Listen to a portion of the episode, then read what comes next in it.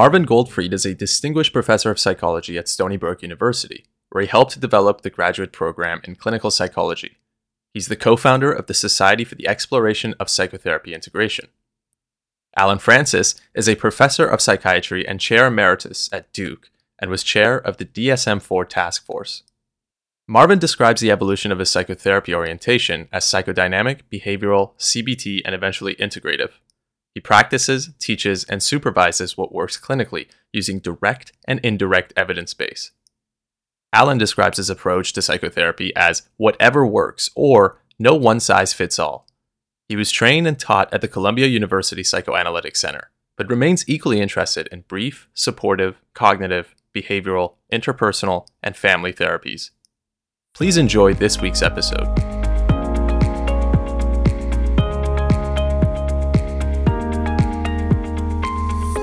Good morning and welcome to Talking Therapy. Uh, I'm Marvin Goldfried, and my esteemed long term friend colleague is Allen Frances. Good morning, Marvin. Great to see you again. Good to see you. Good to talk to you. So, you wanted to talk about um, therapy terminable and interminable. That sounds very psychoanalytic. Well, yeah, Freud wrote almost at the very end of his life, one of his very last works was called Analysis Terminable and Interminable. And he was giving a warning to the field that by and large has been unrecognized and forgotten he noticed that a lot of people in analysis were staying in analysis almost as if it were a life work, and that people were not terminating the therapies. And he was pointing out to the field, it's kind of like Eisenhower's last speech about the military industrial complex. He was pointing out to, to, to analysts and to patients that there should be an end to analysis, that you can't solve all of life's problems within a treatment. You can't protect against all the tribulations from the external world or all the psychological internal perturbations of the future. And I think it's a big problem now that many people are in therapy forever and some need it. And what we should be discussing today, I think, is who needs to be in treatment forever and who needs to have a termination date and how do you work that out? It's interesting because this was before managed managed care and limits um, uh, on uh, how many sessions you can have in a therapy uh, clinical trial, uh, which spoke about limits of, of, therapy. But you'll be very impressed, Allen I, I, you know, I read that paper, not, not well, not too long ago, maybe about ten years ago, because uh, I was interested to see what Freud said in comparison to what CBT people uh, say. And he, he said something very, very interesting. Apparently, Otto Rank spoke about the trauma of birth and said the therapy could be shortened if you dealt with the trauma of birth. And it didn't have to be analysis, you know, a long-term analysis. And Freud wrote a zinger in that paper of his against Rank. And he used the metaphor. There have been several attempts within psychoanalysis toward brief therapy. The first was Ferenczi and Rank in the 20s. Uh-huh.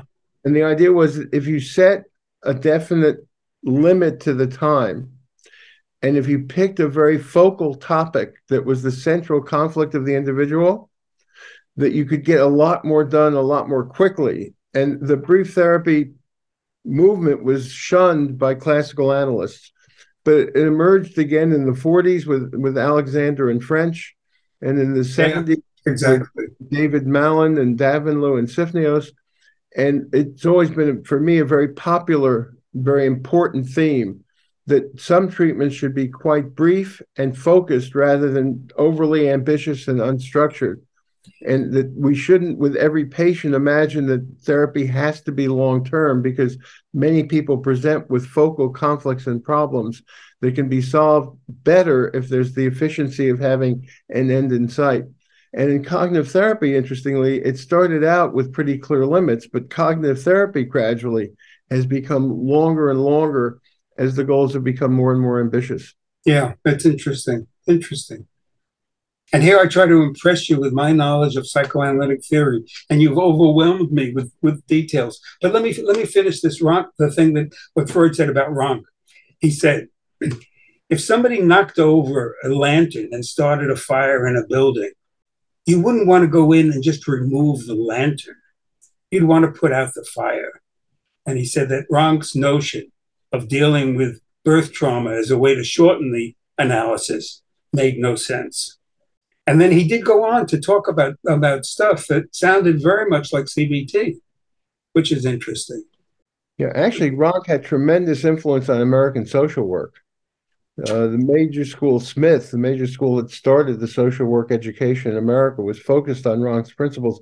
And when he meant birth trauma, I think a way of making it seem less weird is he was talking about separation anxiety. Really? Yeah, that separation anxiety was really the most fundamental of all anxieties, not necessarily Oedipal anxiety, what Freud. And so the idea of if separation anxiety is the most important conflict for many individuals, that can be best dealt with by having separation as being part of the treatment that you work towards in in, in uh, preparation. Yeah, sounds a lot like attachment uh, theory in some ways. Exactly. Uh, yeah. Exactly. And of course, it's not one size fits all. But for many patients, brief treatment is what they want. The studies over the years have found consistently, even before managed care, that the average number of sessions people had in psychotherapy was five or six. Yeah. So most people drop out. Most people don't want to commit or can't afford to commit to long term treatment, or long term treatment's not available. And when I was running an outpatient department in New York, I much preferred to have no waiting lists, but everyone could get a brief treatment.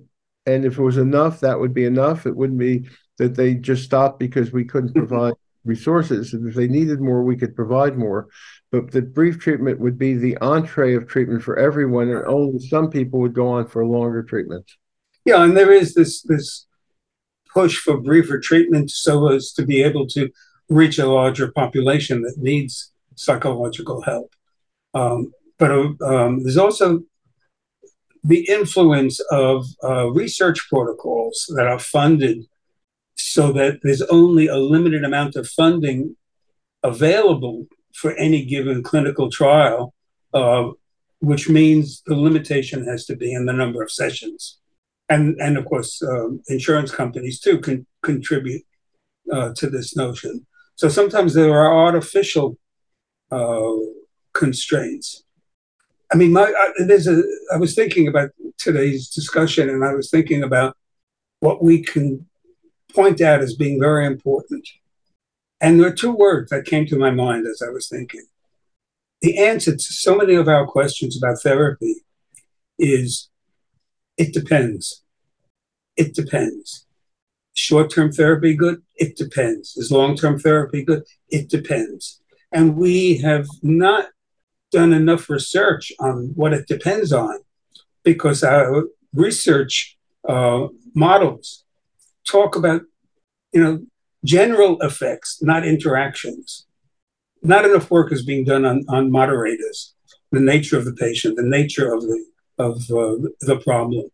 I mean, we see people that have early and severe stresses in their life, with a or maybe even accompanied by constitutional limitations. Short-term therapy is not going to necessarily give them what they need. Yeah, I, I think it, we probably will never have an adequate research base on which to answer these questions because it's just so hard to research. But I think the common sense approach could be that when people present with focal problems in their life, the first treatment should be brief treatment.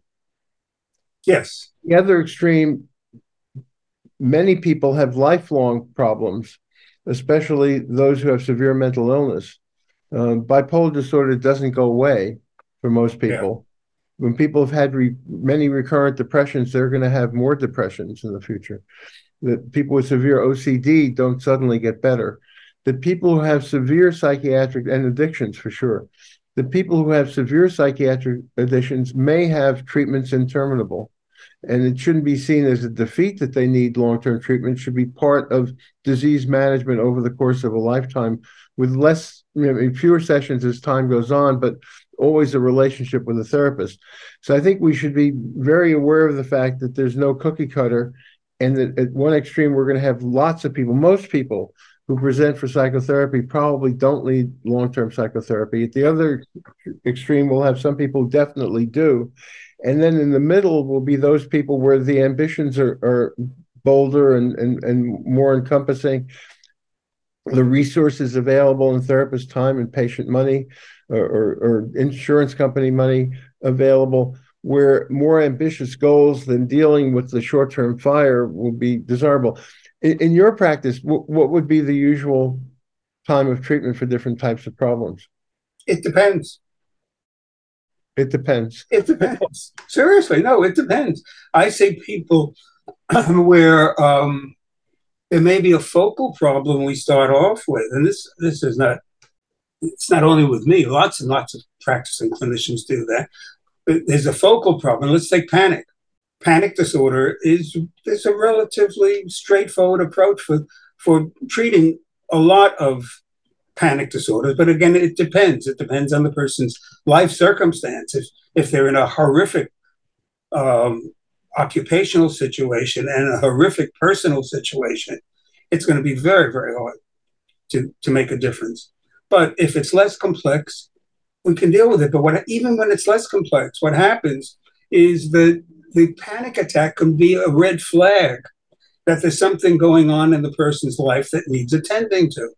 So we can reduce the panic symptoms, but the person may be in a job that they hate, that they felt coerced into taking, whether they should take.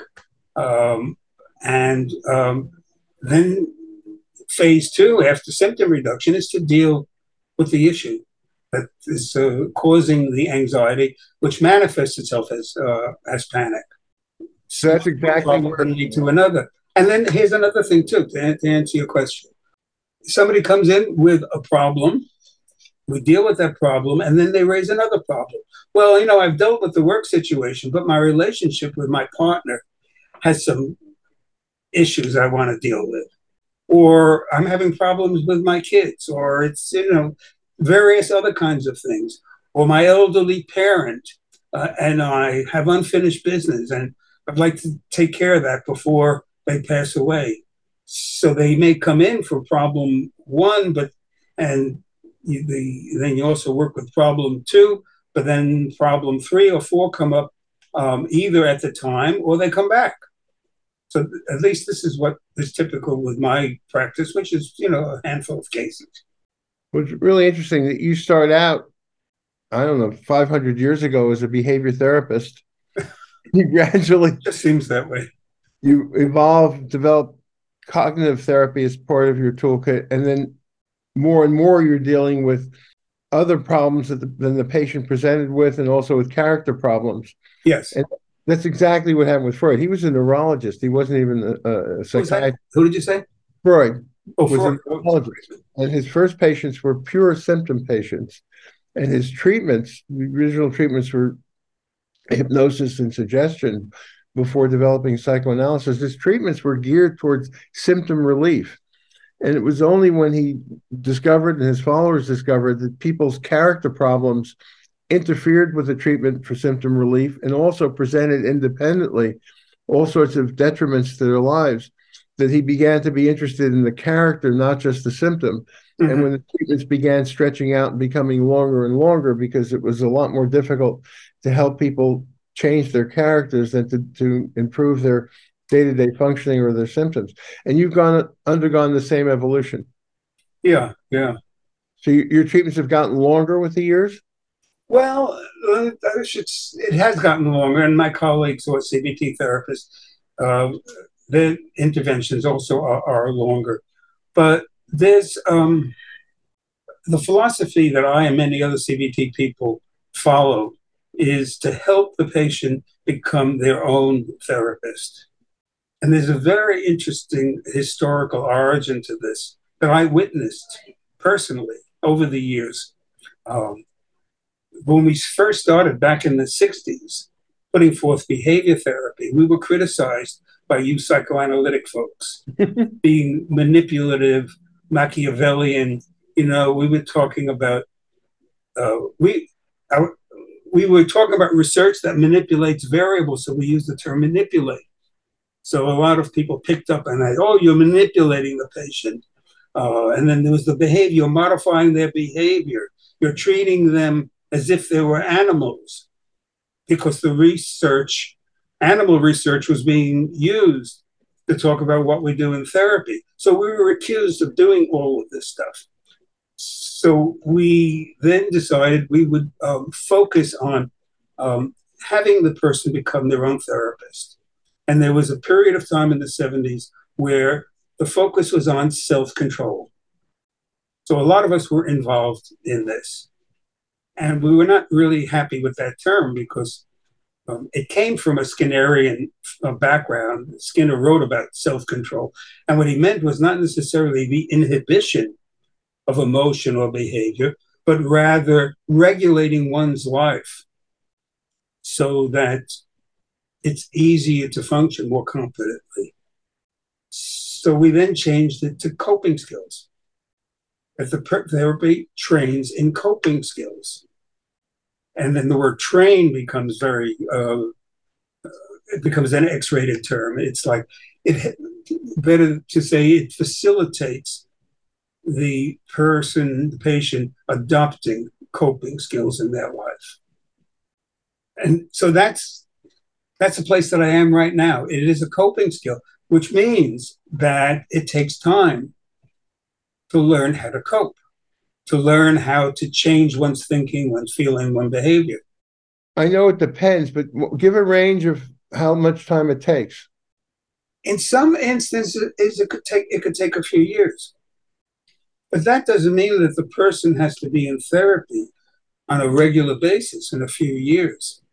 So there's a maintenance phase of therapy that I ascribe to. And certainly you have this in, in, uh, uh, in drug treatment, there's a maintenance phase. But the maintenance phase in therapy is to phase out. So instead of seeing somebody every week, every two weeks, every month, every six months. And the, the, the model for the intervention is what did you do during this interval that represents a change where you were able to be your own therapist? So it gives them a period of time of applying the skills, skills such as reevaluating one's thinking, becoming aware of one's thinking. And I won't go into all the other skills. Marvin, I have a very serious su- suggestion for you. Uh, uh, this yeah. is not meant as a joke and that is that you should write, perhaps with colleagues, maybe Alan, you should write a, a paper, a book that would be titled Cognitive Therapy Terminable and Interminable. Okay. Thank you for your suggestion. I appreciate it. You're not jumping it up and down. No, no, no. I wrote. I did write a paper uh, on termination, which which deals with some of this stuff. Um, yeah, I think cognitive therapy has fallen into the same pattern. I won't say trap because for some people it's really wonderful, but the same pattern of getting longer and longer and longer and not dealing with the fact that the termination may be useful yeah. and that the person needs to internalize the coping skills rather than become dependent on the treatment. I appreciate the suggestion and and I'm flattered that you suggested, but I'm at a point in my career where I'm trying to write less. Uh, I'm writing a mem- I'm writing a memoir. I was asked to write a memoir for a journal, and that isn't that is very very hard to do. It's just okay. Write a memoir. What has your life been like? So I'm preoccupied with that. But maybe somebody who's watching or listening who could write something like that. Maybe, I think, maybe one of your students. I, I think it's a, it's a crucial point because certainly in less structured therapies, but also in cognitive and behavioral treatments, as they get longer, there's no real endpoint. And some patients become so dependent on the treatment that the reason they're coming week after week is because it in itself is gratifying and almost a place to hide. That you, so yes. long as I'm in treatment, I don't have to make changes in my life. I'm really working very hard in treatment. Everything, I'm, all my energy is going into treatment. I can't really change my life. And I think it, it would be I'm very, very mindful of that. That, that there are people who, um, and I'm currently working with one such person. And what I told this person was, you know, there was phasing out of the session. So it was like every two or three weeks. And I said, if you have a problem you're having difficulty with, work on it on your own. If it, that doesn't help, work it, work on it on your own again. And if that doesn't help, work on, on your on your own one more time. And if you can't get it, then contact me. I think that's great advice. And I think I think that's very very important. Yeah. No, I, th- I think some people need supportive therapy for life, and we need to discuss that because that's a, also a neglected topic. But for many people, treatment becomes supportive therapy. That at the beginning, there's the feeling of we're working towards change, and after enough time and the treatment becoming comfortable, part of the patient's life, the dependency on the therapist becoming stronger and stronger, nothing is being accomplished further. And in fact, there may almost be a regression into yeah. dependence on the therapy. And that may be necessary for some people. And we'll talk about supportive therapy. But for some people, it's a place to hide. It depends. It depends. It depends, right. So, do you think there are some therapists that continue to see people because of the economic benefit that exists? I, I don't in my experience, it's not so much a conscious I'm going to exploit this person person economically. It's more a comfortable, I like this person, they like me, our sessions are fun to have together. And the goal of actually improving the person's life becomes less paramount and the fact that they're making a living becomes part of it. But there's such a shortage now of therapists that most people don't really have to depend on keeping people in order to make a living. Yeah. I'm, I must admit, I'm wary that some some of this exists. Um, when I see a physician, I like to see somebody who's a bit older. Not, and part of it is because they have experience, but the other reason is they've the kids have probably finished college and they don't have to worry about tuition. And I'm, I'm very serious in this. I mean, I've, I've heard one therapist say, um, I tried this behavioral technique and it worked. And this was a person who I've been seeing for a long time. I have to terminate. And it was a lament.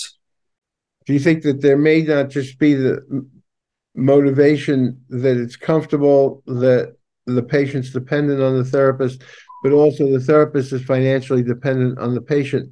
Yes. And there's a kind of financial conflict of interest that yeah. Intrudes on many therapists over time. Yeah. Yeah. Interesting. You're a more cynical person than I am, Marvin. Well, that's true. well, let, let's go to the other issue of supportive therapy that there are many people either because they're managing severe mental illness or because of who they are, who may require lifelong therapy or at least yes. you know many years right. therapy. And I think one of the problems there is that no one gets taught supportive therapy. Nobody gets what? That supportive therapy is insufficiently taught, insufficiently written. Oh no, they're uh, not trained to do so. Yeah, and never and never researched. Very real. It's usually the control group in the, in the study that whoever's not going to get the specific treatment in a research study will get quote supportive treatment but it, and the supportive treatment even in the research studies is not sufficiently rounded to provide even a good control and part of the reason for that is if it's too good the specific treatment will never win out well did the, the menninger research project have supportive treatment as one of its conditions um, I think many, uh, actually, there are a number of very good books. One just came out recently by, by Markowitz. There are a number of good books on supportive therapy, and almost all of them emerged from research studies that had supportive treatment as the control group. And then people working on the control agreement realized that control treatment is damn good. And, and actually, in my perspective, harder to do. It's yeah. easier to do treatments that have specific techniques uh-huh. because you have more guidelines. Supportive treatment requires more sensitivity to that individual because the very def- definition of supportive treatment is mm-hmm. Many defined techniques that you can fall back upon. You really have to do what works for that particular person, and you have to do it in real time. Yeah, within within the session, picking up. You know, I, I think supportive treatment requires the highest skill and the people who do it best are the very best therapists. Yeah. That's, that's a very interesting point. And in the Menninger study, if you recall, the supportive treatment was just as effective as the psychodynamic treatment. Uh, yeah. I haven't seen people refer to that study for some strange reason. It, it, wasn't very well done. That may be part of it. Well, there's a lot of research that's not well done. I think the results are kind of embarrassing. Yeah. Well, also the, the Strupp results that we've discussed before, were college professors working with college yes, yes. did as well as therapists, partly because they understood students better. Yeah. You know, there's one thing I'd like to, to, to comment on, which I think is important when it comes to termination. And, and Freud mentions it briefly in his in his paper, saying it would be nice when you terminate if you could foresee for potential problems and deal with them in the session before the termination. And there is wonderful clinical literature on this called relapse prevention, right. which was developed back, I think, in the 70s by uh, Alan Marlatt for dealing with addictions. And basically, what it is, is you find out the trigger situations that are likely to create a relapse for the patient. And then you work with these situations in the session while the person is still in therapy as to how he or she will deal with that. Very, very interesting kind of thing. Uh, and um, and very effective with, with with addictions. You know, the relapse situations are you have a fight with your partner, or a friend says, come on, a bunch of us are having a few drinks. Come on, uh, and and or you're at the at the at the party or at the bar, and it's like um, I'm just gonna have one. Oh, come on, stop it. You know, so it's peer pressure. And and he found that when you bring these situations into the therapy and work on them, it increases the likelihood or decreases the likelihood there'll be a relapse. Take depression why are people not doing that in depression? Of dealing with those trigger situations that are likely to create a relapse. And we know that some of what these trigger situations are, right? I mean, clinically and empirically, they're, they're work related, they're interpersonally related. I think good therapists are doing that. And I think it's part of what you were saying in terms of having your patient learn to apply what they've already learned in the sessions yes. to their problems outside life without you and to begin to develop the skills that you've taught them uh, to, to, to prepare for the next the next episode perhaps not having to have you around to deal with it i like that well i don't have anything more to say do you i think it's it's time for us to terminate this this podcast it's always it's always hard saying goodbye to you marvin i know but oh, we but we're going to terminate doing this every week or so, are we? Someday we'll have to. Well, you you said we're going to run out of things to say. So far, not, and we do get good suggestions so, from uh, from people. Um, somebody made a note on uh, one of our podcasts, a, a commentary, uh, saying, "What about therapy that harms people?" Next week. You want to do that? You take the lead on it let's do that because I think that's a very important topic. Can therapy harm people? I wrote a paper in 1982. I guess that's 40 years ago. No treatment is the treatment of choice, and part of the idea of that is that for some people, therapy is really harmful. Sounds good. Look forward to talking to you. Okay. It's, Stay safe. Parting in such sweet sorrow. Bye, Marvin. We'll say goodbye until next week. Take care. Bye bye.